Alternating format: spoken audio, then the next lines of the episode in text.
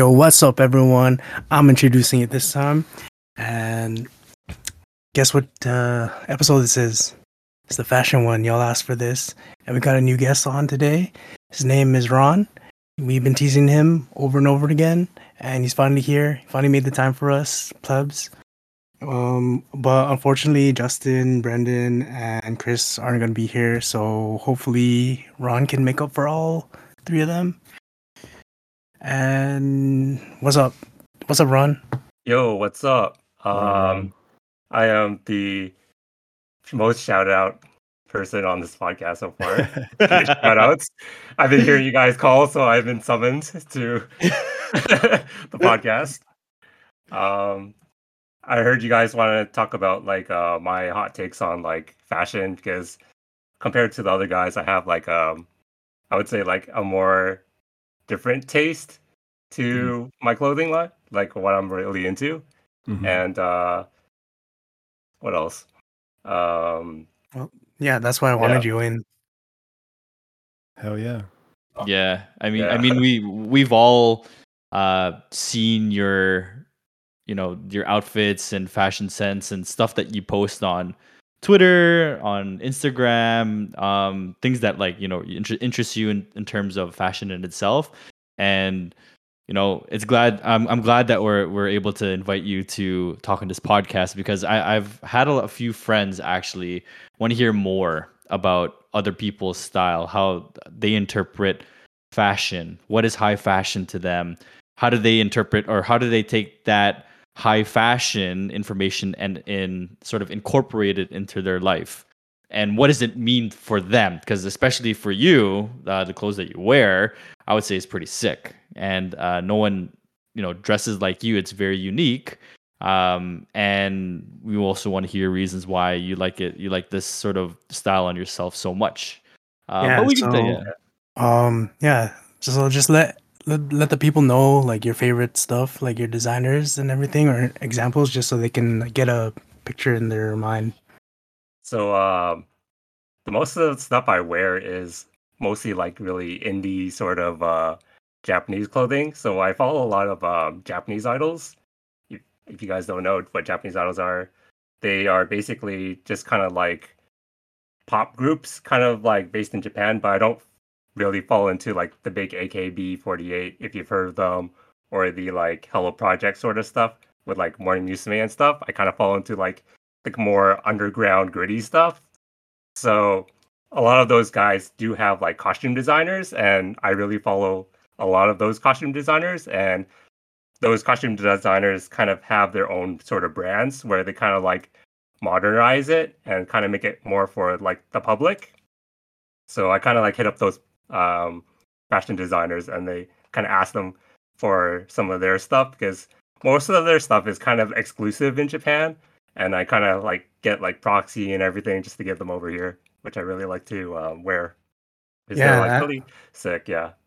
I remember seeing like you getting emails directly from them, and they're like, "Oh, thank you for being like a first customer in Canada."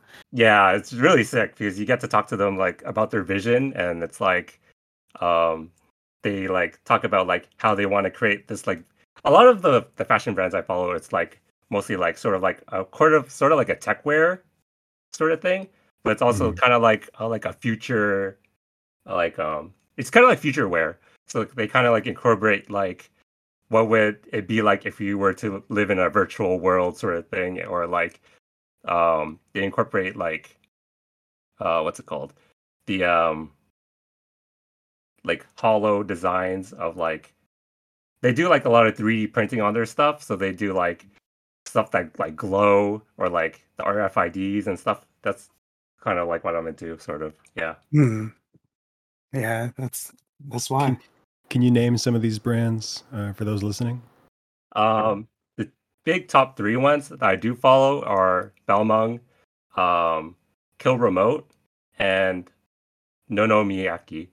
So um, I'll start with Balmung first. Um, Balmung was introduced to me from this idol, um, Ichigo Rinahamu, where um, basically Balmung kind of goes into this design where it's kind of like um, I don't know, it's kind of hard to explain because it's very like it's very like casual. So they do like a lot of like sailors fukus and like um just like clothing that's like very like business. So they do like suits and like Mm. parkas and they use like very unique materials where it's like could be like see-through or like stuff that are like I don't know how to explain. It's so it's so out of this world. Yeah. Like, it- it kinda looks like- right now. It looks like some kind kind of like weird sculpture. Like it, it's so abstract. I think that's Mhm. like the best way to describe it. It's kind of like avant-garde and abstract, Mhm. but in a way, it's very wearable for everyone. right. Yeah. Um, can, can can I like take two steps back and maybe one step forward here? okay. Um, I think what you are doing in terms of your, you know, because it's your interest, that Yeah. you going directly to the idols and the designers, that's really cool. Mhm. I've never heard anybody that, you know, who has their own creative style actually reach out to the designers, interact with them, get their sort of um, you know, Takes. you want to Yeah. pick you want to pick their brain on how they're getting their designs that's cool man i don't think i've ever heard anybody do this kind of stuff and especially that you're getting um, really fast feedback and conversations and discussions with the designer with the designers of these idol groups.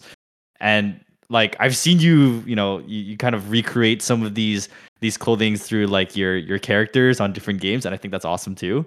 Um but like yo dude that that's really cool. Um for for those of you out there that are interested in sort of fashion pieces if you can reach out directly i mean you can't get you, you can't really reach out to sort of the higher brands like louis vuitton and everything but if there's an opportunity take that opportunity and you know if there's a door open for you and you're interested in a certain piece definitely reach out because dude man that's that's really really awesome I would say these pieces are kind of a premium price too because they are like indie companies and they're Yeah. very limited.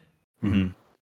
Because Yeah. I think they kind of like don't really expect a lot of people to buy them, and it's kind of like a we built maybe like a hundred of these, and we're only expecting to sell a hundred of these, and we're never going to like make them again.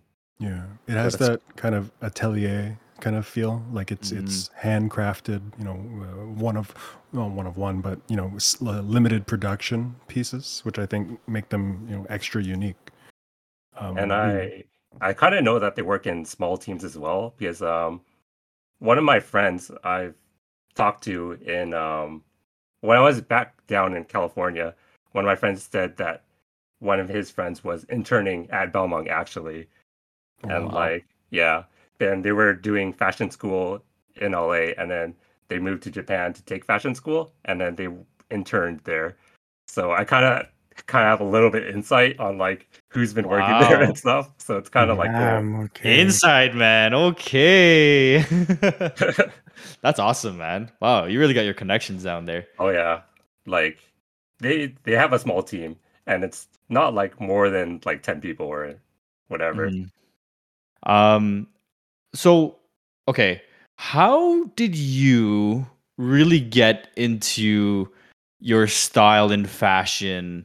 Um, I'm really interested in that. Like, what really inspired you to be like, yo, that is something really sick. Let me find out what brand that is. And then it took you down a rabbit hole. What really started that type of style and fashion for you?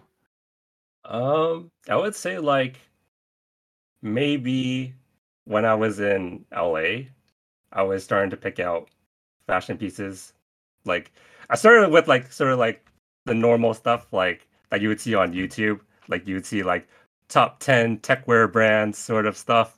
Mm-hmm. And Hmm. I kind of went down like the acronym Stone Island kind of route where the first big thing I actually like bought was like this um poncho that was like about a thousand bucks.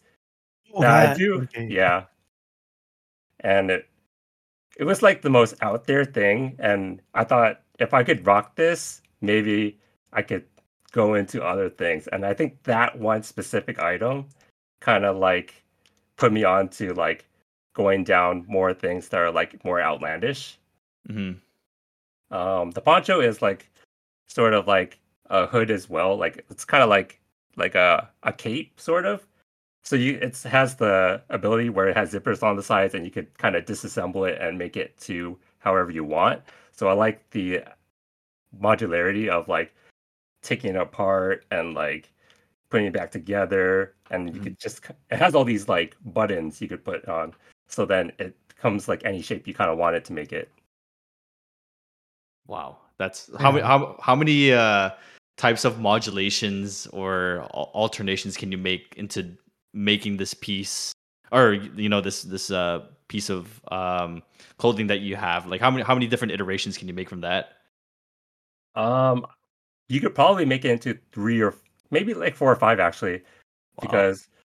But I think the most difficult thing was that it didn't come with an instruction book, so you kind of like had to like guess where the buttons had to go and everything, and eventually you could like come up with something that like you're pretty happy with.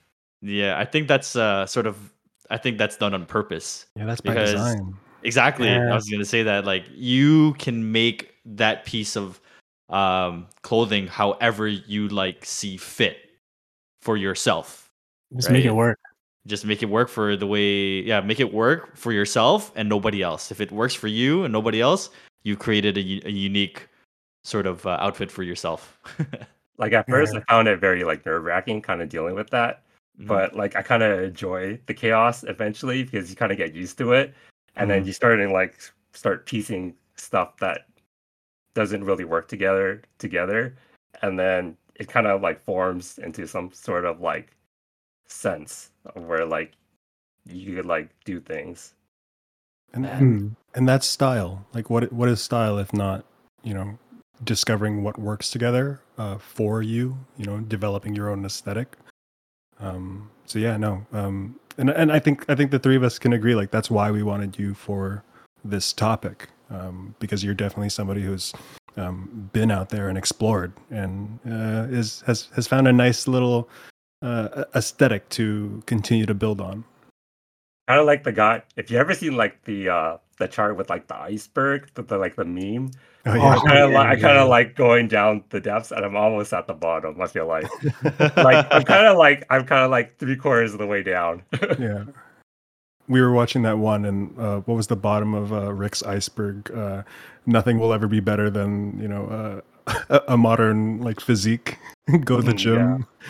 You know, no piece of clothing will ever be better than that. Because like everybody starts at like Gap, and it goes down to Supreme, and then it just keeps going down into like the more crazy stuff to Rick Owens to all this mm. other stuff. Yeah. At the bottom, yeah. like uh, Carol Christian Poell, uh, Wreck, right? Like, yeah.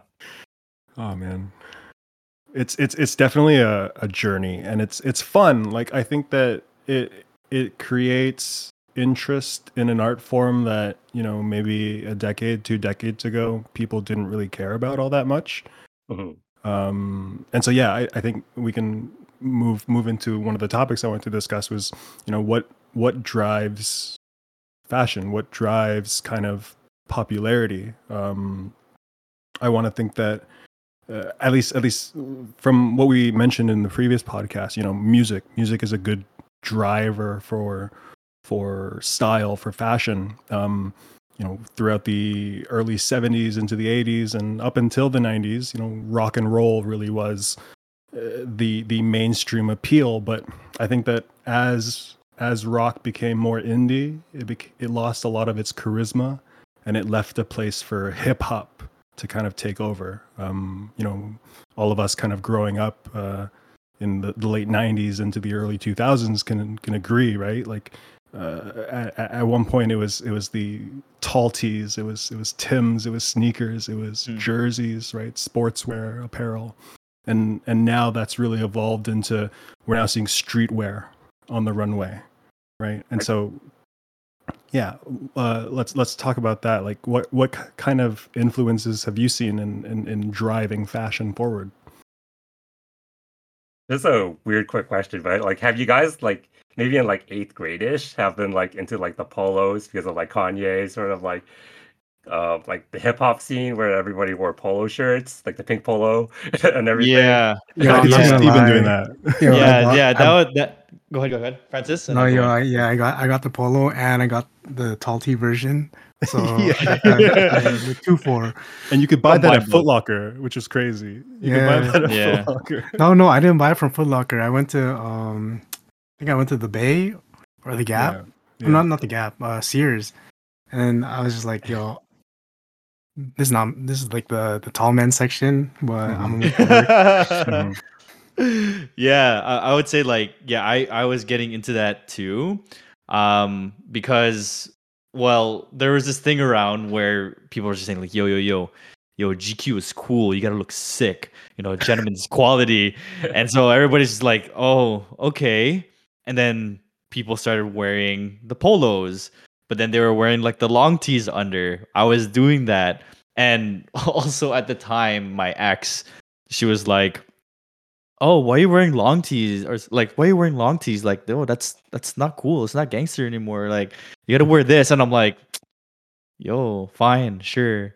and so from that point on, polos were like a thing. Um, long tees under it just to keep the gangster type of style, the gangster style in there. Mhm. Um, I And you just- honestly, you untuck it when when Yeah. when you're with your boys, and then when you're a girl, you just like put it back in. yeah, you put it back in. It's, it's that's the I guess where um the modular. modifiable modular there you go, the modular type of outfits started for me.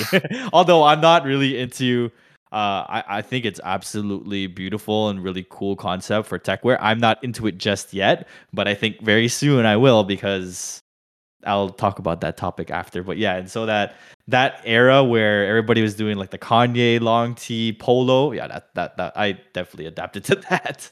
For sure, for sure. And like Hmm. speak, speaking about polos and Kanye, so like, I I argue that you know doesn't matter what your opinions of Kanye. You Yo, Kanye's having a meltdown on Instagram right now. Um, what opinions of him? It's because of him that men are able to freely express themselves with fashion. You know, Mhm. Um, what does he say? Pink ass polo with the fucking snapback, and it's yo, yo, don't hate on uh, on Cam'ron, man.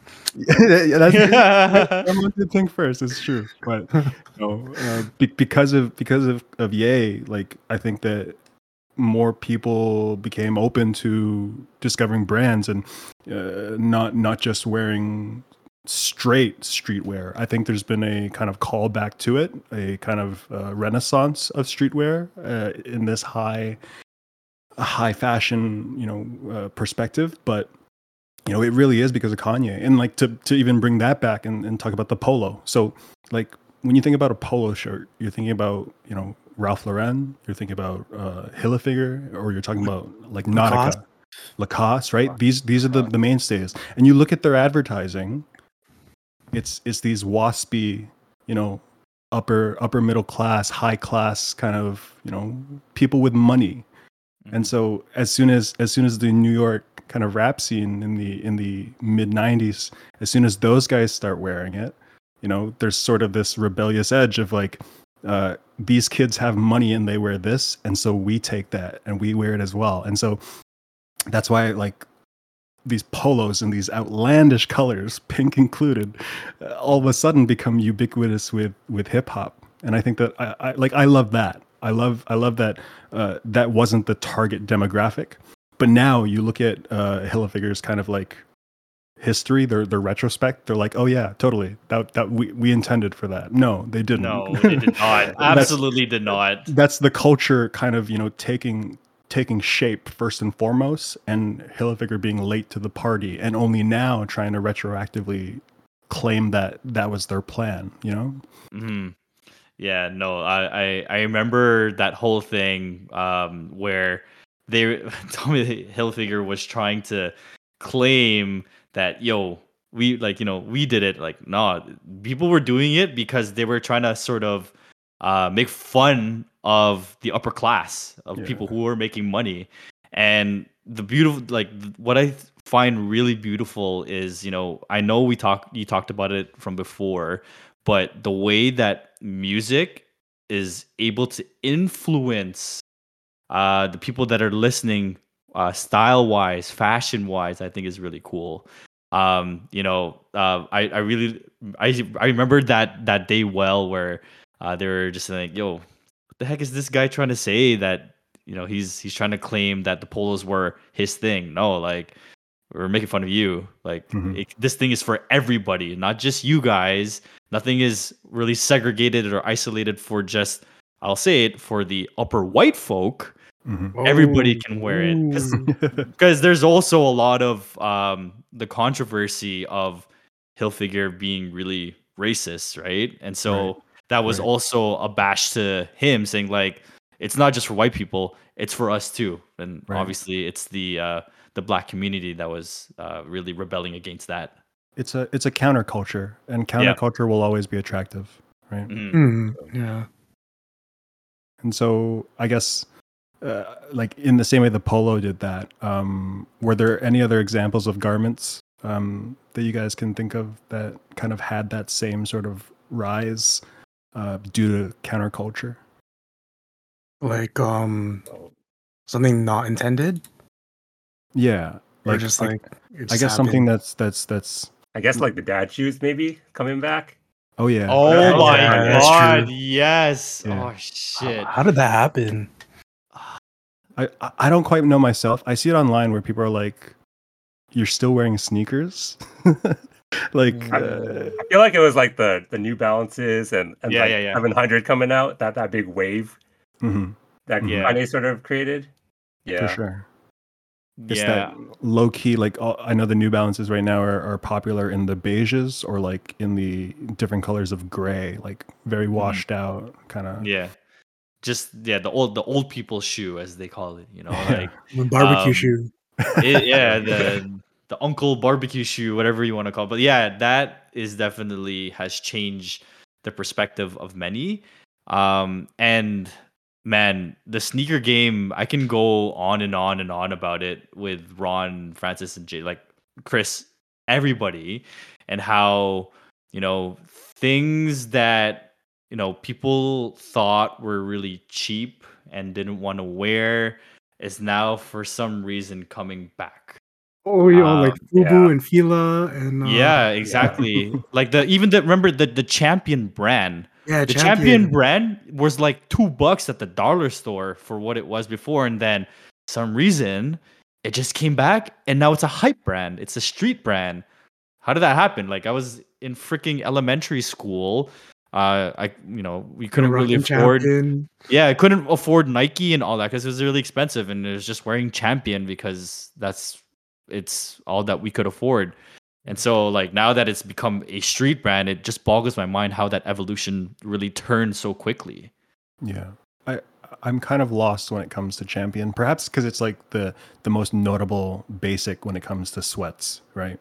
Yeah, But like I kind of look at that and I compare it to brands like Carhartt, right?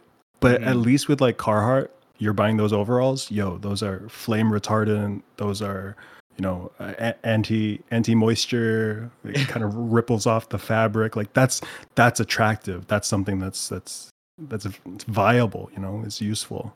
Mhm. So I don't- know. I don't know what else. Um, I wouldn't say Converse would be something like that. Although there was a phase Oh, when everyone had a Converse.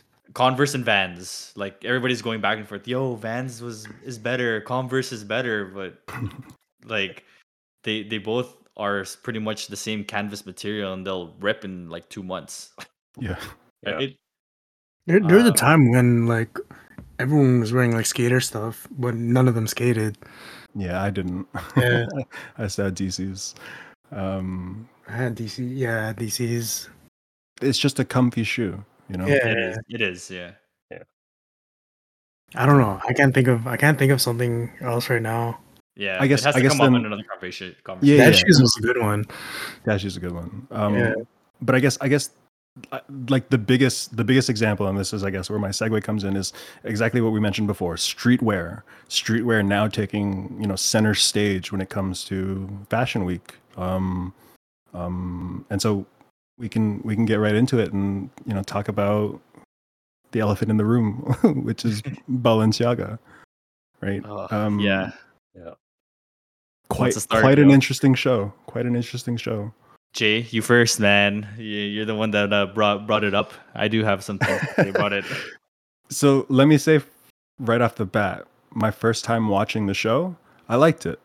I did. Mhm. I thought that it was interesting. I thought that there was a narrative. Um, I enjoy designers who can pull you into their world, right? Mhm. And so when I see these kind of they're wearing evening wear, they're they're wearing, you know, something you'd wear out to the club, but you know, they're trudging through the snow in the middle of a storm carrying these fucking garbage bags. I, I I just envision this person, you know, coming back from the club, uh, and the party's still going on in their head. You know, like they've Mm. got this this fierceness still walking home, um, carrying this garbage bag with their stuff, and I, I and I, I dug it. I, I thought it was I thought it was pretty cool. Um, so far as the design, you know, there were a, a couple things that I really liked, a couple things that I didn't. Um, of course, we were going to see branding on there, and so Apple be different, right? Those sweaters were, Mhm. were part of the collection, um, and so I had I had no issue with the show until we get to the end and it becomes uh, never want to get pol- political with this podcast, but it, it became a Ukraine thing yeah, yeah. right? He had uh he had models come out in the blue and the yellow, Mm. and in the show notes, you know, Demna uh, is talking about uh, it's it, it it represented a lot of the struggle that's happening in Ukraine right now. Um, there's there's a bit in the beginning before the show starts. and It's in a language I can't identify, um, but I'm sure it has something to do with you know the current conflict. And so to later read that what I had kind of understood to be, you know, just a general strength through this storm was kind of a an interpretation of the struggle happening in Ukraine right now. And I got to say I, I I don't buy it. I don't. How come? Um I think like Demna himself he he's Georgian and he talks about how Oh, okay. you know russia russia has um, you know taken a lot from him as a georgian he's had to leave his home yeah, yeah. um, i believe he studied in odessa right so he it, it, it affects him personally and i'm sure that you know he does genuinely care about ukraine but you know when you're pushing garments that are three to five thousand dollars and a lot of your clientele are these russian oligarchs what's what's the true message here are, are is is it still about your bottom line Mhm. right? It, it it almost feels a bit disingenuous. It's fake. I mean, a lot of a lot of brand um, what's that called? Virtue signal, virtue signaling is Virtue signaling, yes. is is uh not um from the heart. Right, yeah. right, and and you're absolutely right. Demna's not the only one guilty of it. Mhm. Um, but like, I can't help but see the comments on these shows and. Oh, what a wonderful representation! Oh, like you know, peace That's- and that's love. the goal, right? Mhm. Yeah, and It's, it's created this kind of this hive mind of of people being influenced, and that's that's going to be a big topic for today. Influence, but Yeah. people being influenced into into only ever seeing it as that positive kind of message when there's a seriously sinister undertone um, Mhm. given given that at the end of the day it's still a it's still a corporation it's still a Yeah. brand that needs to sell Yeah. Yeah. so A little bit of uh would you say a little bit of hypocrisy here? No definitely definitely. Mhm. Yeah. you know um i think that uh, there's there's something I, I i can definitely see the parallels. Like it, it was it was um filmed in a 360 um and all of the media all of the attendees were behind glass looking at these models struggle through the snow and the and the, and the wind and like that that i think is a is a good fair kind of representation of you know how we are over here in the west you know we we only ever see the struggle through our From the screens outside. Yep. from the yep. outside looking in right so i Oh, think that man, that's yeah. that's something interesting to look at that's Mhm. that's a, a good takeaway but uh, to to to make that the message of this show, kind of again half-hearted. I don't know. I'm.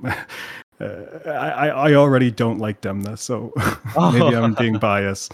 Um, mm. What what did you guys think? Uh, well, like the show what, like for overall? Balenciaga. Overall, yeah. overall, yeah. yeah. I mean, yeah, for me, I, I I can see some stuff that like if I had like six million dollars, I'd I'd probably buy it. But um, yeah, not not too much like crazy. I don't mm. like those boots. Yeah. Oh yeah. Snow. It was it was yeah. It was very uh repetitive, and I think it was like sending that that message as well of I don't know. So okay, Francis, do you want to finish up? I'll, I'll say mine after. I don't like. I don't really have too many opinions mm-hmm. that are too um, what's called meaningful. Mm. Um. Okay. So I did two things here, um, just to get perspective on everything. So I didn't read up on it before. What I did was like I saw the show for what it was, and I was telling Jay this. Um, I was just like, you know, I clicked one part of the video and it fast forward and it basically showed me a trash bag. right? and that kind of foreshadowed for me like, oh, maybe this is going to be like a really bad show.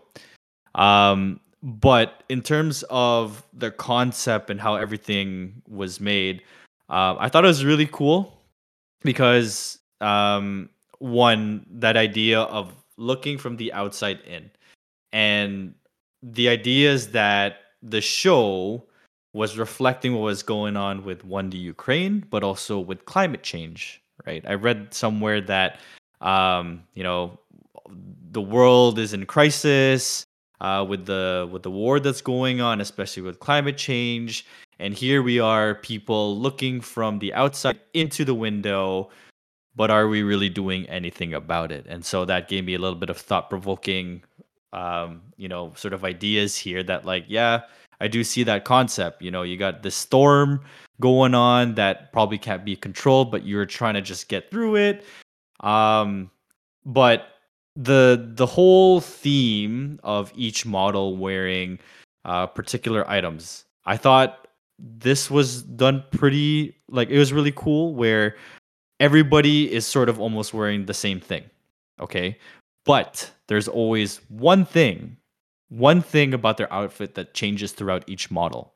It allows you to focus on what they're trying to portray or what they are trying to get your sort of catch your eye. Like there was one point where somebody was just wearing all black, but they were wearing jewelry. There was one point where somebody was wearing again all black, but now it's the trash bag that's changed the color. So it's really catching the eye in different perspectives. Um, I also did a little bit of research on what some of the material is made from, and the material that some of these uh, that was designed for for these outfits was mycelium. Mycelium is a fungi, and you can get material from this fungi to make whatever it is. Like as with everything else, like cotton, something. But I thought that was really cool biological aspect. I don't know if it's really the sustainable way and how uh, that really ties in with global warming and climate change and how maybe using this type of material might be the way to go when designing specific clothes. So I thought that was really cool. So the, from my first pr- perspective going in, I thought it was going to be trash. But then as soon as I started reading on some of these different concepts that were being implemented into the show, that's when I'm like, oh, that's really cool. Some of the pieces I well, I would say 90% of the pieces I didn't really like. I couldn't really connect with it.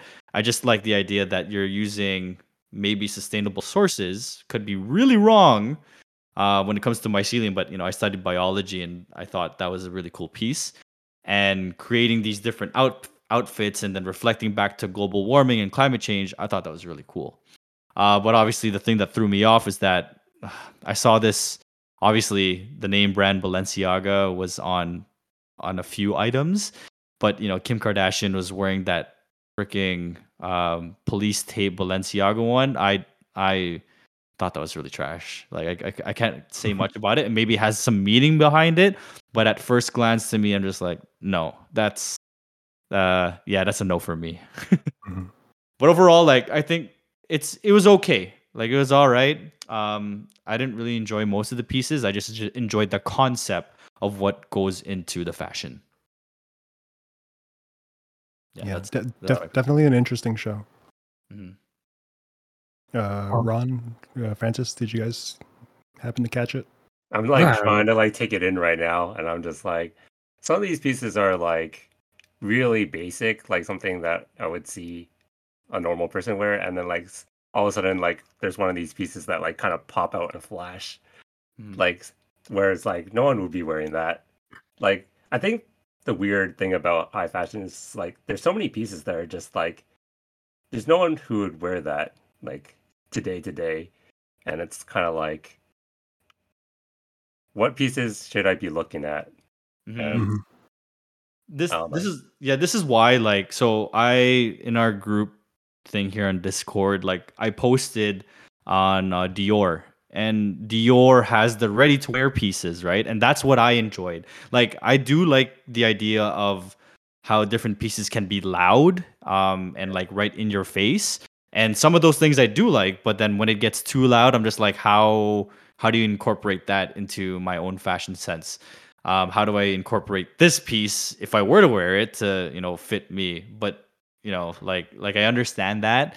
Um like you wouldn't catch a person wearing that unless they're trying to make a statement, which is most pieces, right? Which is most fashion, right? Like, you, is this some... solely art, or is this solely for like utilitarian purposes for like wearing? Yeah, yeah, exactly. That's why like the the uh, Dior fashion runway, where again the the ready to wear, here it is, and I kind of emanate with what Dior had in mind for for their runway.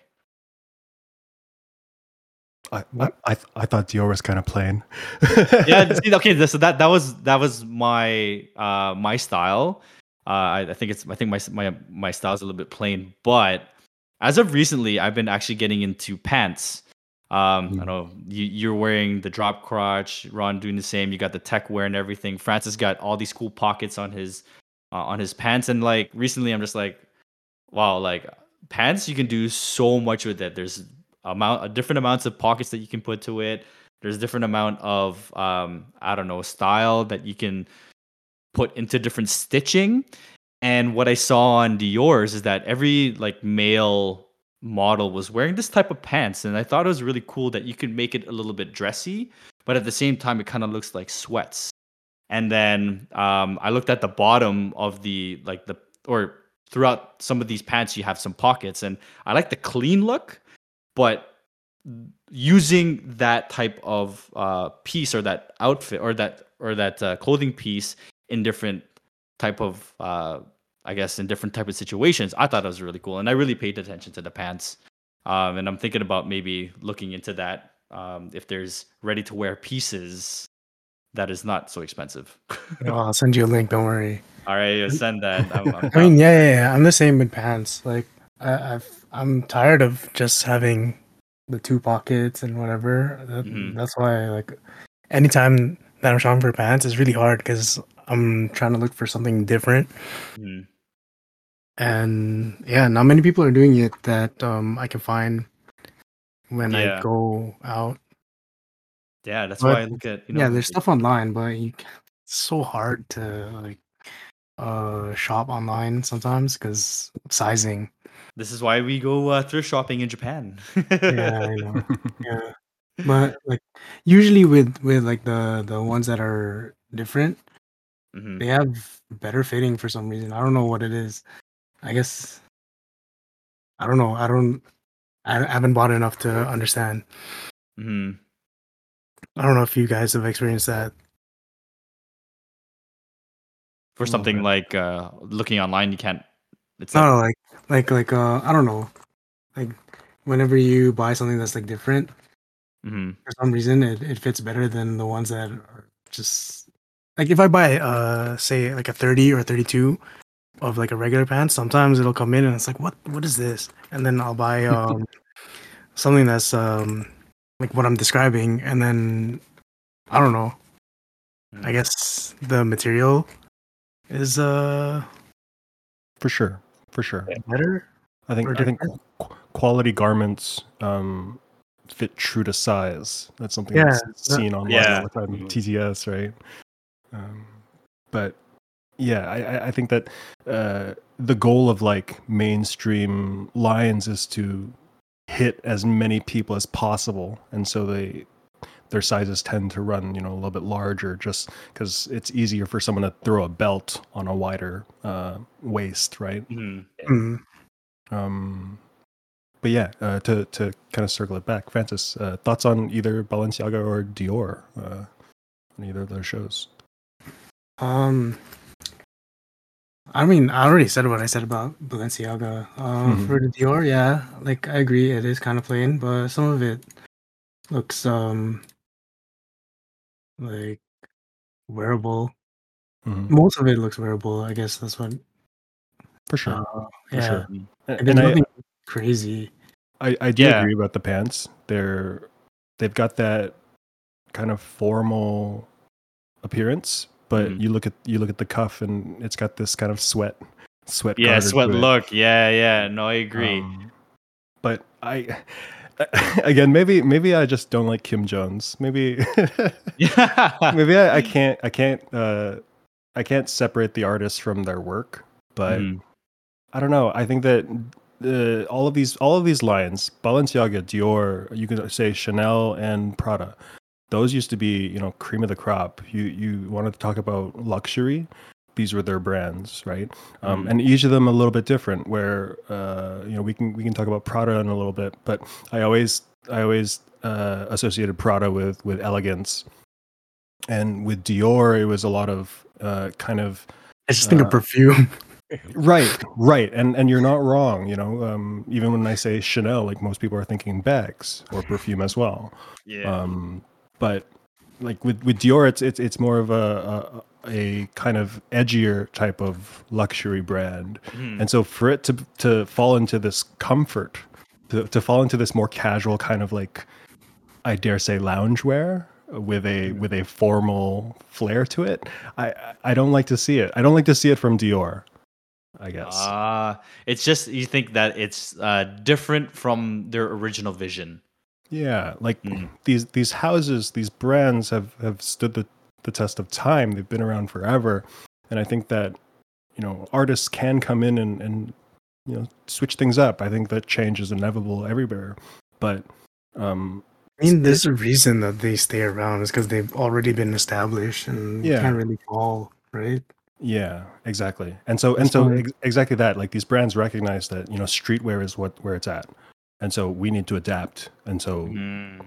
even I, I- I mentioned Prada a little bit. Like I was very excited to hear that they took on Raf Simons to co co direct the line with Miuccia, but then even that ended up being a a sore disappointment for me.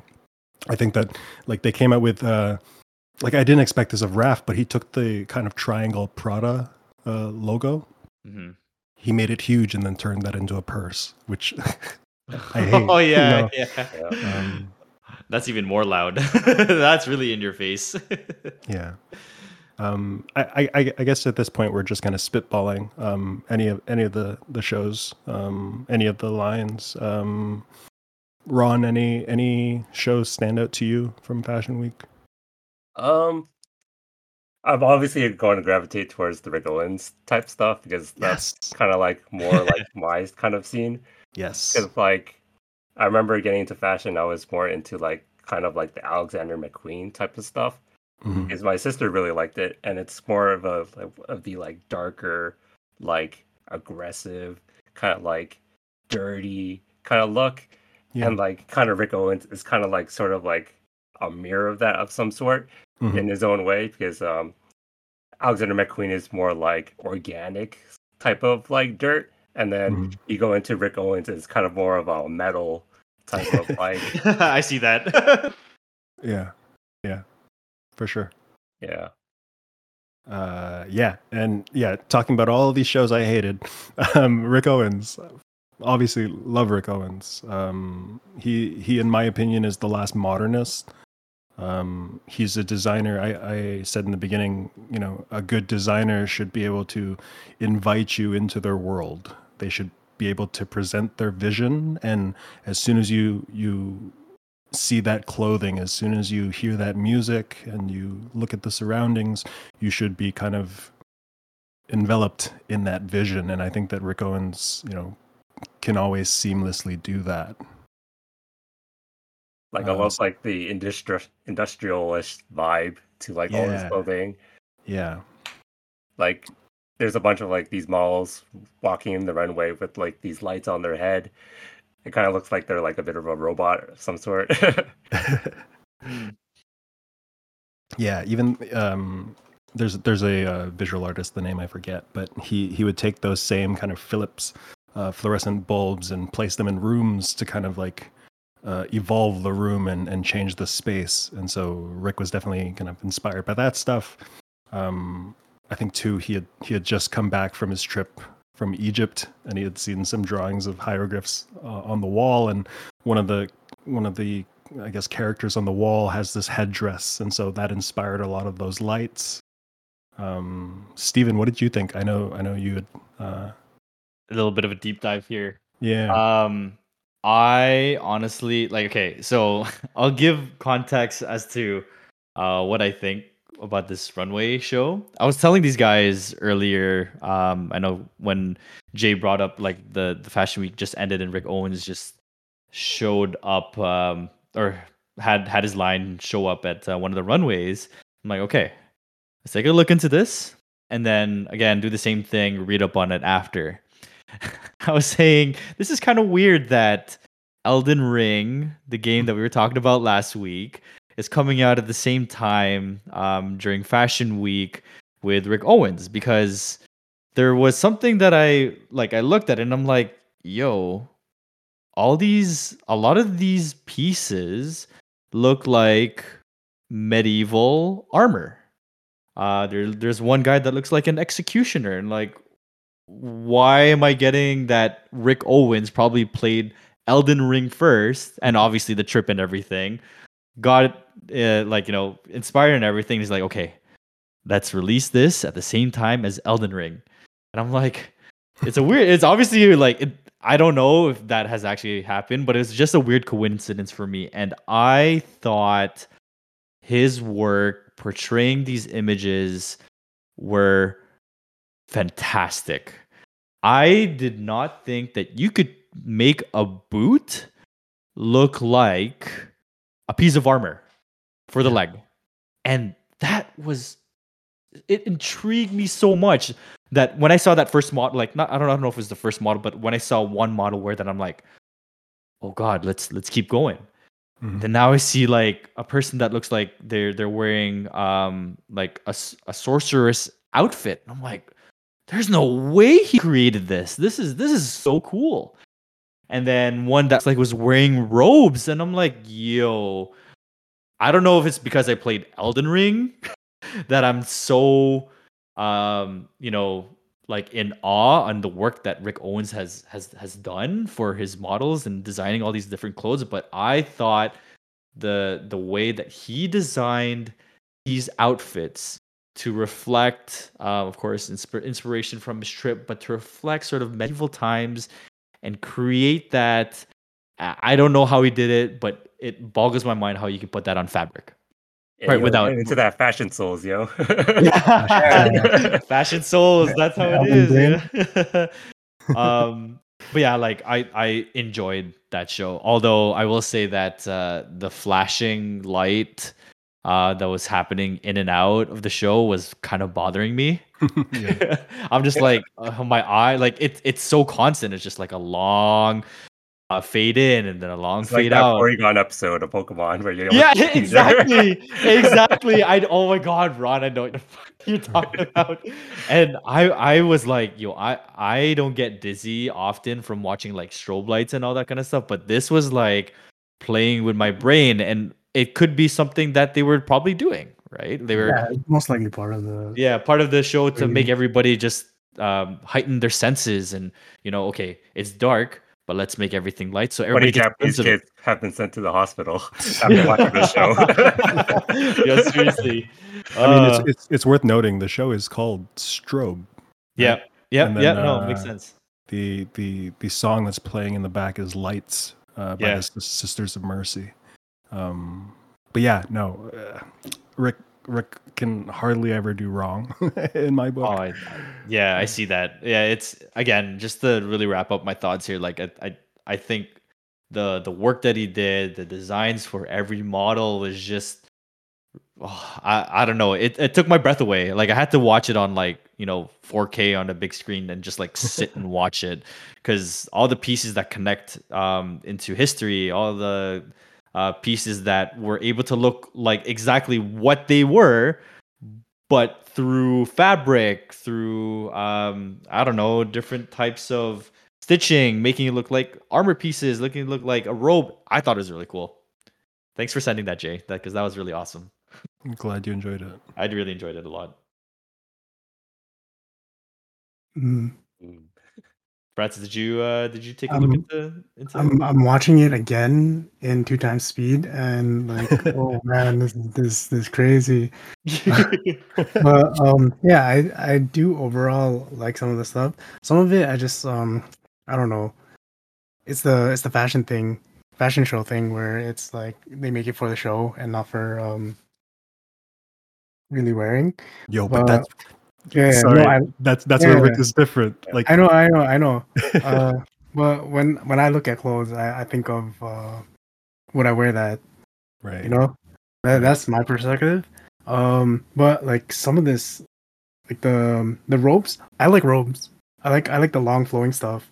Mhm. I'm not necessarily tall enough to actually like get the end of it off the ground, but I do appreciate those. And what Stephen said about like the armor, uh, even without playing Elden Ring, like I've been into trying to get uh clothes. Like lately, I bought a hat that kind of looks like um one of those draped uh things yeah, that uh warriors wear, like with the thing on the back, and I really like yeah. yeah so like that's why i'm digging this but yeah i don't know you guys said a lot of stuff already that uh, I kind of like I how wouldn't really Passion add is sort of like cosplaying without being co- uh, like a cosplayer sort of like thing. Hundred percent. Like you can Yeah. totally wear whatever you want, and it could be like the most outlandish thing, but you could just say it's just normal fashion. I, yeah yeah hmm And like yeah always for- use that for this show, like uh, Rick said, it's he wanted to give the feeling of a a lone wizard standing on a cliffside holding up a torch, and like you know, like that that It's translates so right well. um, and then yeah, like to to I guess uh, we were talking earlier about um, there are there are lines, there are collections that will put out outlandish stuff that you kind of look at and you're like, yo, who would wear that? Um, for for someone like Rick Owens, like he had the I believe it's the 19 show, uh, Babel, and he had these he had these pieces that involved tent rods. So it was like a it looked kind of like tarp and you needed to assemble these tent rods to make these abstract kind of shapes and you would wear them on the body. Um, you could go to his New York store and purchase the tent rods and all. Like everything everything that he makes is for sale. Um but like to contrast that like you think of Gucci. Gucci has been known for making the most ridiculous stuff. Like they make a a knit uh, ski mask that like co- covers the entire face except for like a small hole for the eyes and mouth. And it's like you you you do ask yourself like who would ever wear this?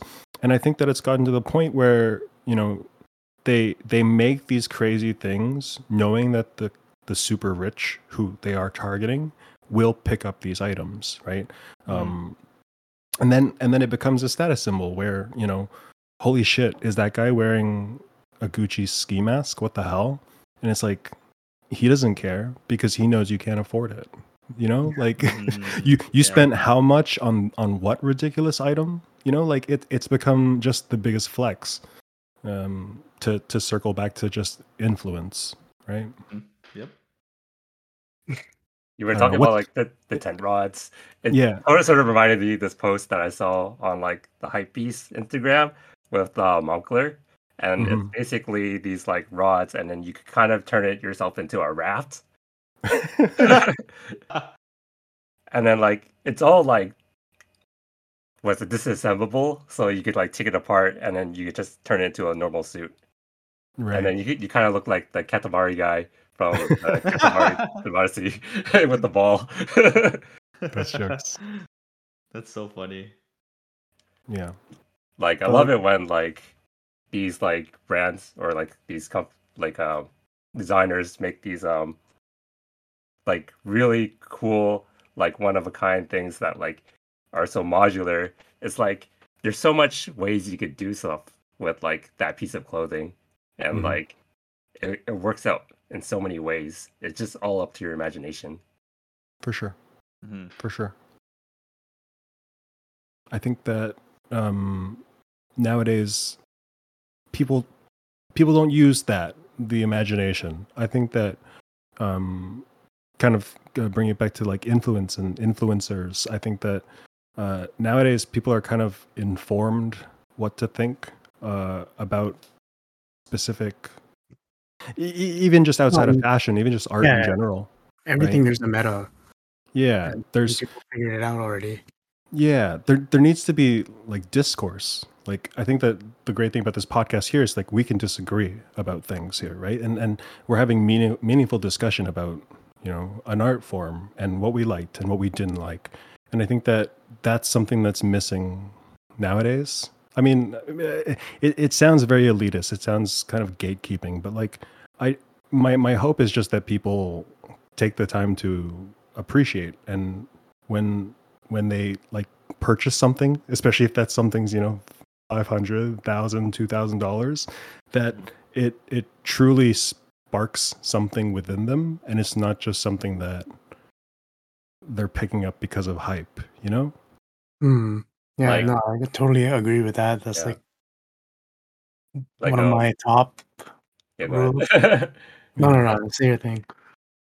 Oh, I was just going to say, like, I love that, like, Canada is slowly moving away from, like, this fast fashion sort of, like, like, the, like, Forever 21s and the H&Ms, and, like, everybody's starting to do their, like, fashion shopping online, which Mhm. does create more, like, diversity between pieces and stuff. Because, like, I remember going to Japan, and, like, almost everybody has, like, a different piece. If you go down Harajuku, you see like pieces that you would never dream of seeing like down in Canada. Because it's like these pieces that are just like all from different boutiques and like it's kind of like their own style. And I wish that was here in Canada to stay because like Canada here if you see us like any time of the year mostly in like Christmas everybody's just wearing black just straight black or Mhm. like brown or all these muted just autumn colors that like are just so like boring It, it, it like um, I don't know if you if you stand back and then you look at it, it just looks like one like color moving. yeah Yeah. uh, th- this is why this is why I enjoyed like so Ron like when me Francis uh I guess Brendan Justin went to Japan for the first time to Harajuku uh we did it wrong. We did it wrong the first time uh thinking that oh I thought Harajuku was supposed to be more lively and have all these different clothing and stuff like that. We were in the wrong side right? In the next year 2019 when we were all together and we went to harajuku on the actual right side i could say that we were spending so much like like hours on end just looking through all the thrift stuff looking through all the local brands and looking at how like these local brands are expressing their sort of designs and their fashion and their art.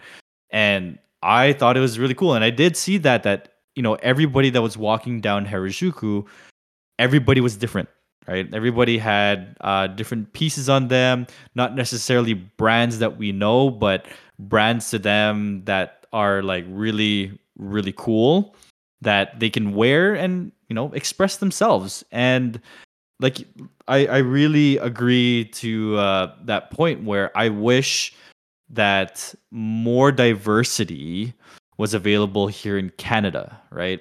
Uh, I know we've got the the Plato's Closet, we've got the uh, the, the uh, thrift store, we have um, Kensington Market, but even going down Kensington Market, I wasn't as uh, you know amused or had that sense of joy in me and like looking at some of these clothes. I'm just like, this looks like another jacket that um I don't know um Champion or Nike are pretty much that they pretty much have. But as opposed to Harajuku, you go to like for me, I was looking for this one jacket. And this one jacket actually um like I found it, but then when I looked around, I'm like, wow, this interpretation of this jacket is way better than what I expected. Like I picked out another jacket, I'm like, these are the same, but they're different. I picked out like five more things and I put them side by side. These are the same, but they all have different functions. So, uh, and I was pitching myself, how would I wear this um, when I wear like I don't know, like black uh, dress pants or like sweatpants or like jeans that had this chain and stuff like that. Um, and I love the diversity that was that is in Harajuku, and it's really cool because like it's not even just in Harajuku. You could go to Nagoya. I was in Nagoya uh, in 2019, and it's exactly the same. Osaka, it's exactly the same. Everything is just different. Nothing is uh, the same in all these different cities. So I just wish there's a little bit more diversity. Uh, who knows? There there might be diversity, but they could be also really exp- be really expensive. like in Japan, I, I find that they curate their stores so much more. Like even if you go into a Supreme shop or like one of the higher brands, they curate all their things. Mm-hmm. So like you only could find certain pieces that like the shop owner recommends.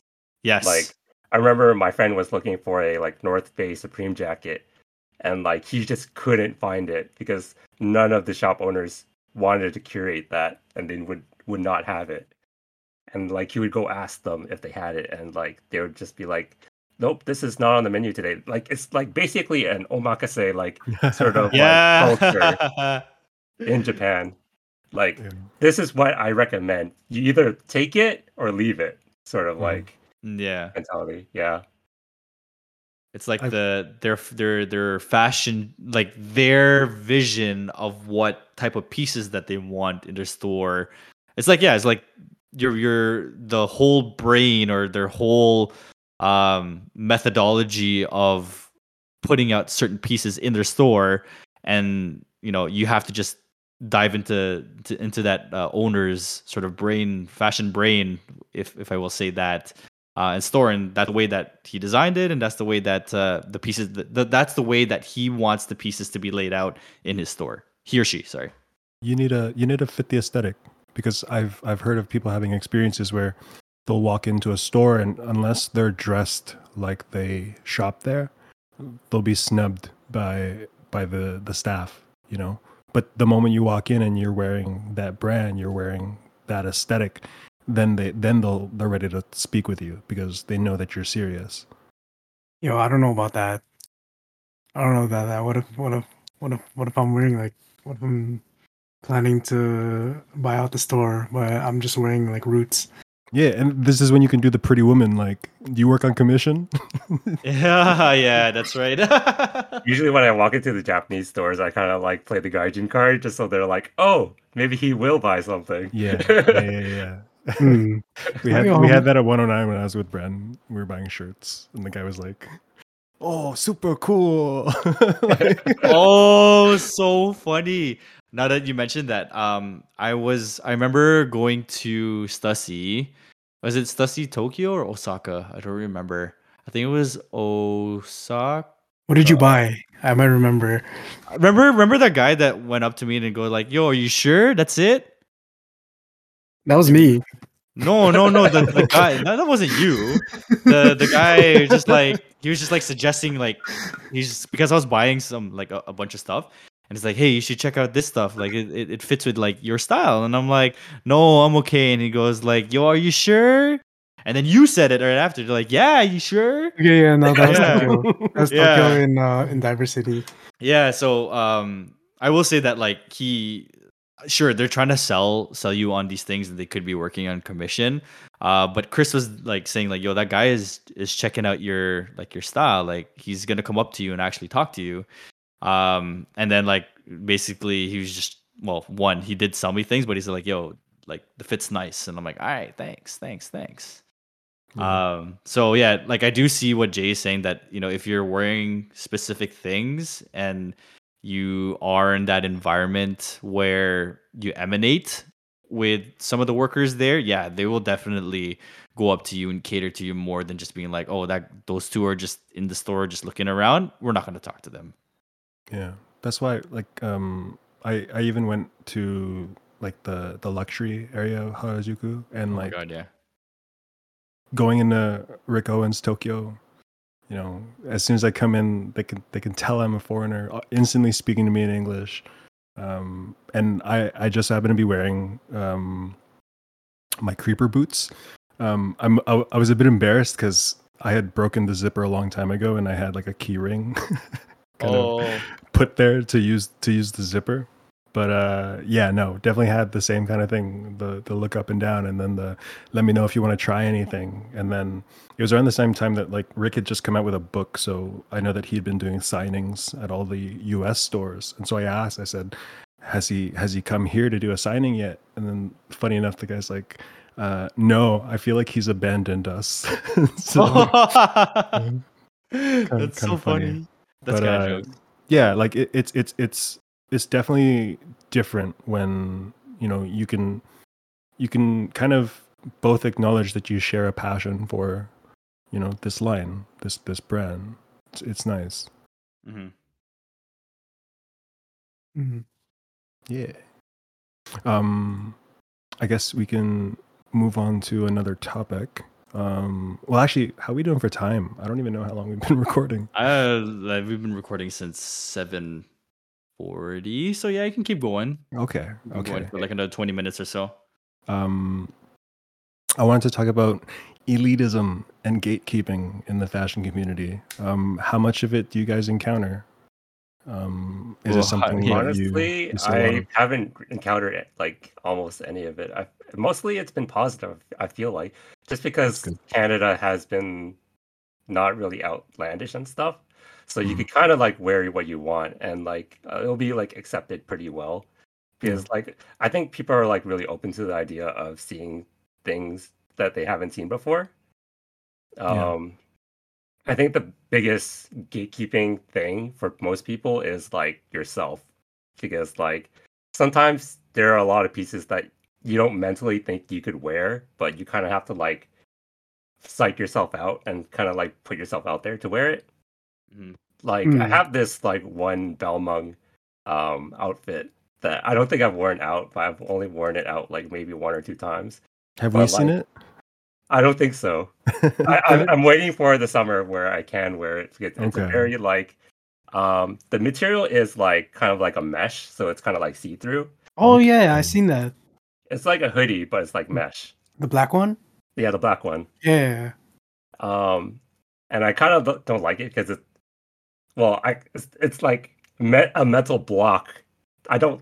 I like it, but it's a metal block where it's like I don't like how people could see through my clothing. Like they could see what I'm actually wearing underneath, and it's kind of like kind of like make, puts me like in an insecure mood. So Right. what I what I kind of do to psych myself out is like I just wear it at home as much as I can, just so I could feel like it's a normal thing, and then Mhm. I, I wear it outside. yeah, that's a good Like- approach. Like, do you Hmm. guys have like things similar to that, or Mm, Like Uh, I'm trying to think. like saying that um, you know, there's something that you really want to wear. wear, but like you don't know It's- if you could rock it? Yeah, no, it's it's happened like a bunch of times for me, I would say.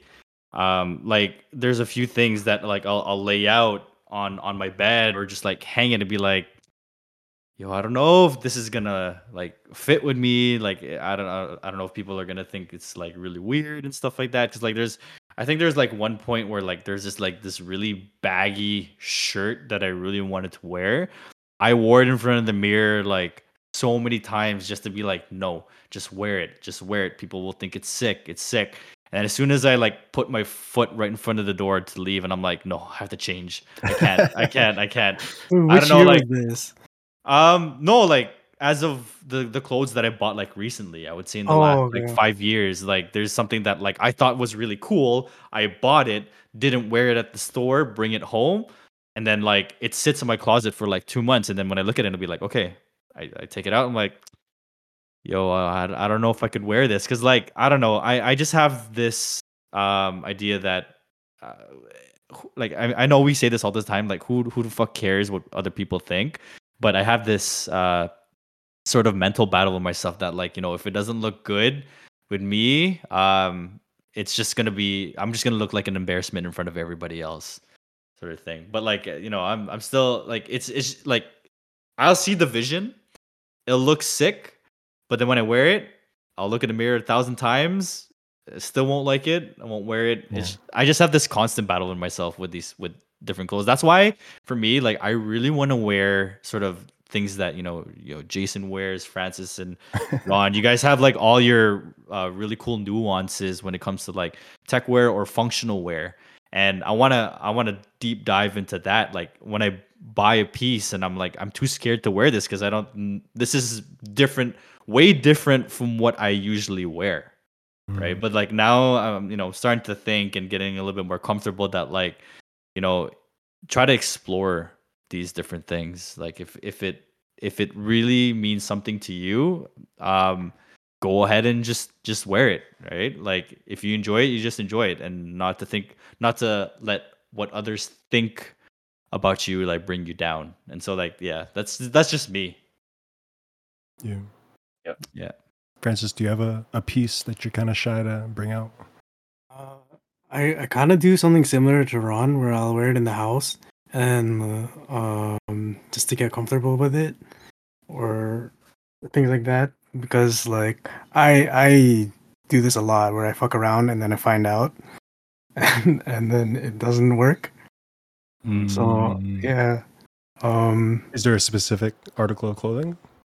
um, what was this? I have this uh one shirt that I've had for years that I just never wore because like oh man, you know, it's, it's pretty tight. Uh, It's like a sweater. It has like um like I don't know if it's I'm pretty sure it's full leather, full leather like lining on the on the sleeve, yo. and uh it's a little bit like longer, Mhm. so it, it does fit uh my style, like the the length of the um, the waist part, Mhm. and but like I don't feel comfortable wearing it, so that's why I don't really wear it out. Or if I do wear it out, I usually layer it under something else Yeah. so I can hide. Um, the um, so I can like hide the com- uncomfortableness that I feel with something else. So um, I don't know. Yeah, I do do similar things uh with Ron and what uh Stephen did, where like he'll wear it and then uh be like no, but sometimes I just can't take it and I'll just layer it so that I'll I'm technically wearing it. and it's not fully showing, yeah. But but it's there. Yeah. Yeah, no, I hear that. I've got I've got a couple of shirts uh too where the fit the fit is a little bit tighter than my liking and like that's that's definitely cuz I've like put on weight as well. but uh I think I think the item that best describes that feeling for me is um I've got the I've got the the Rick sock sock sneakers and they're, they're the high ones and so they come up they come up almost almost well not like just just before my knee basically. So they cover my entire like calf right? And then i'll i'll wear these with pod shorts. So basically a drop crotch kind of baggy basketball length short Mm. and so you kind of get just just the gap almost uh, an absolute territory by my knees Um, and uh yeah no wear, wearing that out i've definitely i've definitely gotten like a bunch of looks so some sometimes like that but like honestly i i like it so whatever yo Yeah, man, Yeah, you I like love it, rock. wear it, yo. Rock it, rock it the way do you want to wear, uh, wear it, yo. that, that's that's confidence. Yeah, and I feel like uh, with what so like I'm glad that we're doing this podcast because um, we get to push boundaries here, and uh, by pushing boundaries, like you're giving confidence to others and really having them, you know, if they have a thought in their head that they uh, that they want to do, want to wear, or something that that really needs to be pushed out, like we can all hype each other up and be like, no, man, let's just do it, or like, no, that's the wrong decision. We all we're all brothers here and building confidence and uh, uh, whether it's style, whether it's food, whether it's um, you know starting something new like this podcast. But you know, this is what I like about uh, this podcast here. Yo, whoever needs to hear this right now, that thing you bought, don't worry about it. You bought it because you liked it, right? Wear it. Yeah, as long as it fits. Uh, if it's if it's like too, too Biggest small, critic is yourself. yeah, exactly, exactly. Oh my god. you won't Speaking be able of to return it if you break it. if you if you return it, I'll just buy the fabric off you and I'll just make it into something else. Hey. you know what? I've I've actually done that recently where um there's a lot of clothes that don't fit me anymore and I'm like, you know what? I'm just gonna make this into something else. Like Mm. whether it's just like something small, like a mask or something, or like make it into a t-shirt, or even like a like a small little like sling bag or something. Um, like I'm not saying that I'm trying to just throw away all my clothes, but I, I kind of like the idea of recycling materials and uh, using like repurposing it for something else. For sure. Uh, so I, this is why like uh, you know this this uh, fashion podcast and everything. It's giving me ideas on what type of things I could be making. Yeah. That's like um back in high school, I bought this Chrome Hearts wallet, but I bought it used and it was like super beat up and pieces of the leather were like falling off. And so I, first thing I did was clean it up. But then after like and I and I I- I had it just in that state, just cleaned um for a long time. And then as I started to uh, pick up more like leather, leather bags, leather jackets, gloves, um, I started to pick up um, you know pieces that uh, I, I didn't quite like anymore or maybe it was it was in lamb like like lamb leathers like v- really thin right Mhm. so i would start to play around with that and then being able to hand sew that and eventually i got to the point where i kind of frankensteined um, some leather off of an old wallet and i i grafted it onto the the chrome hearts one that i had purchased and so to this day i still have it like That's awesome. That's so Yeah. cool. I, I know one that of you one. One of one, one of one. You know? NFTs one of one. uh, um, but that's that's that's that's cool, man. Like I know you've been um like a leather head, leather expert, and you know you're giving us tips on everything um when it comes to pieces that we own in terms of leather, and like it's cool to hear that um you're able to repurpose uh leather material and making it for one of your own, one of Yeah. one. for sure for sure cool um yeah did did anyone have any other topics uh, anything they want to discuss uh, I actually actually want to ask Ron this. What is the latest techwear thing that you've bought? that I bought. That Um, you bought? Of course, you probably have known I bought the uh, acronym modular shoes. Yes. And yeah I- I was Mm. actually so close to buying you a pair too. No, dude, I told you not to buy it. No, no, you know, no. you know what happened after that conversation? I, I put them in my cart and I bought it with Oh. like with some bao bao because I wanted a bao bao bag. yeah. It came over and then um, the bao bao bag wasn't as good as I, I liked it to be. Mm. So then I ended up being like, man, if I showed this to Stephen, Stephen would be really mad I bought it for him. No, bro, don't. and then I just returned it immediately I felt so bad. no, no. Why do you feel bad? Like I just okay. So okay, explain to everybody. Like maybe this will be like our last segment here. Um, what these what these acronym shoes are and um, why you purchased them? Because I I would have definitely done. I would have triggered on both the black and the the maroon. So acronym Errolson Hugh created these shoes, which is basically um kind of like a rework on the uh what was it? The uh Takashi's Jun Mhm, Takashi's yes. um uh Dawnbreakers, which basically the um the heels were supposed to be able to like um retract, but like on the final product, they thought that it was too fragile, so they ended up making it a solid heel. So Errolson Hugh took a swing at it, and he brought out the acronym Blazers.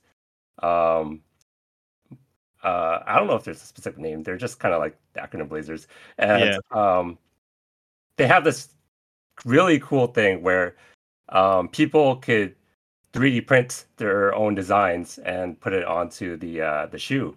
So you get people de- designing spikes and like and the Evangelion head and mm-hmm. like all these crazy like designs that they could attach to their shoe via screws. You could take it out mm-hmm. and put it in as mm-hmm. like um what is it called? Like um a faceplate sort of yeah like situation. Yeah. And like I thought it was so cool, so I immediately copped both the colorways at first, thinking that it was a good idea, and then I was like, maybe someone else wants to like share this experience with me. So I end up selling one of the shoes to my buddy at work. Oh, nice. So, so I sold my black pair to my my buddy at work. Yeah, and I, I would say that uh, that maroon pair with the or sorry the maroon pair that you have um, with the neon uh, color swoosh on it, I think is really a it stands out, right? Like yeah. like you said, like the the black is a little bit too plain, and I do see that now. And with the maroon and having that accent on it, it becomes a little bit more attractive because what can actually happen is that once your eyes draw towards the accent, then it draws towards the back. And then that's when you can show the artistic piece of the shoe which is could be the Ev- evangelion head the spikes. Um, and i was actually thinking the other day that like you could probably turn this into a volleyball shoe and put a brace on it and actually screw in the brace because i will say that when i play volleyball my braces tend to break a lot because they're fitting into the sole but if it's actually screwed on might have a better purpose. But that's a topic for another day. So um, when you when i saw that i'm like man, Ron, that is a really, really cool piece of like sneakers that you that you bought. Like, yeah, what it, what do you? Sorry, go ahead. Yeah, go. Oh, um, it's such like a community piece of shoe. Like, you kind of want everyone to have it, just so like you could share your ideas, like a little secret club, sort mm. of mm-hmm. like. Because there's like online forums where everybody's kind of like putting their 3D printed designs onto a website and sharing them, and everybody has this big list of things that they could print out. Yeah. Um. Yeah. For real. Like what? What other shoe has DLC? Well, right? yeah. You know, exactly. Yeah. And like, I guess my question was going to be, uh, what's what what piece of DLC uh, are you going to print first? Have you printed any yet? Um, I've asked Brendan, who's been on the podcast, or I asked Francis to ask Brendan for me to print out like um some designs. I nice. wanted to print out the um the the rocket shoes. Um, oh, that, that kind of look like the, uh, my hero. Um, is what's his name? Issei or whatever. What's um, mm. uh, like um, Deku's best friend. He has like the rocket shoes on his ankles. It kind of looks like that, but it's on the shoes. Mm-hmm. Um, so I, I want to be rocking that, and cool. I'm also interested in the uh, there's these um spikes, and it kind of comes out, um, kind of like kind of like like a like a reef, kind of like like thorns. Oh, on your, feet. Oh, yeah. does it go around the ankle and everything? Yeah, it goes around the ankle. Ooh. And I, I, thought that would look really sick. So mm-hmm. it's yeah. it's one of those things that's like really, really, really something you don't see in this world. It, it looks sure. kind of alien. Yeah, sure. like I, I was really interested in that. Yeah, I I love like if it wasn't for me buying furniture in this house, my new house right now, I I would have gotten on it as well because there's just like so many things that yes, the art artistic perspective, but in terms of functional that you can add to that, uh, whether you're playing like soccer or you're playing like volleyball, I thought that like you know with that modifiable piece to the shoe, you can do so much than just you know uh, functional activities or art. Like uh, who knows? Like you could put probably put some tech on it. That's another thing that people can be, be playing with. Who knows? Yo. Yeah. You got me on. You got me on Grail. yo. Channel Grail. Damn, Grail. Still- yeah, Grail sponsor this podcast, please. I, I- I still have emails and texts coming from them for shoes that I want to buy and resell whenever it goes down. So funny. It's, it's been a while, so I'm looking at my like saved favorites and like six thousand dollar undercover Evangelion Unit Two jacket, thousand dollar, thousand dollar all black Evangelion gloves. Uh, or once is- a week, I search up the gloves. just see if they're available. I want those gloves, man. uh, I think I think we're good, Jay. Did you have anything else? Um, any questions? Anybody have questions and everything? I think I think that's a wrap. That's a wrap. Um, Any any final words, Ron? Um, thanks for having me on. This this podcast is amazing. I'll be listening every week. Um, let the guys know if you want me back on. Uh, oh, of course, yeah. Definitely, hundred percent. uh, yeah. you hit my Twitter at Makanini Machina Kingu, and um, same thing on Instagram. Um, I go as Meku um, as a screen name on most places. So if you see that name anywhere, that's probably me. Um, yeah, that's it.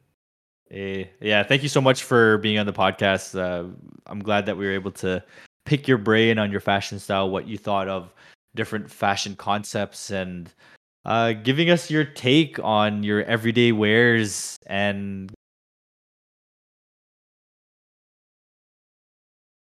giving it.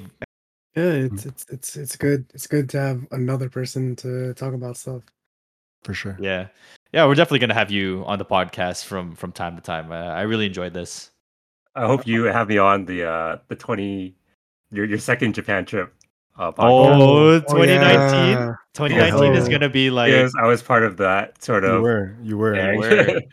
we need you on that. I think what we could do is like you know it, when things get a little bit easier to to hang out and stuff like that. Uh, we're gonna set up a bunch of mics, do a live, and uh, do a recording and everything, just to uh, include everybody that was on that Japan 2019 trip because I think that was the most memorable trip that I've ever been on in my entire life. 'Cause I and we it have all. stories for you guys. Oh, yeah. Oh, Especially that first day. Oh, that Oh, first night. yeah. Oh my god. So Ah, yo yo listeners, the rabbit hole goes deep. it does. It does. Uh, and so, you know, stay tuned. Stay tuned. Keep listening. Once again, thank you. Thank you for your patronage. Thank you for coming by. Thank you for listening to us talk. Uh, thank you again, Ron, for coming through. Thanks for having And, me. Uh, I think uh, it goes without saying, you know, don't be a bitch. Don't, Don't be, be a a bitch. bitch. Don't be a bitch. Oolong tea.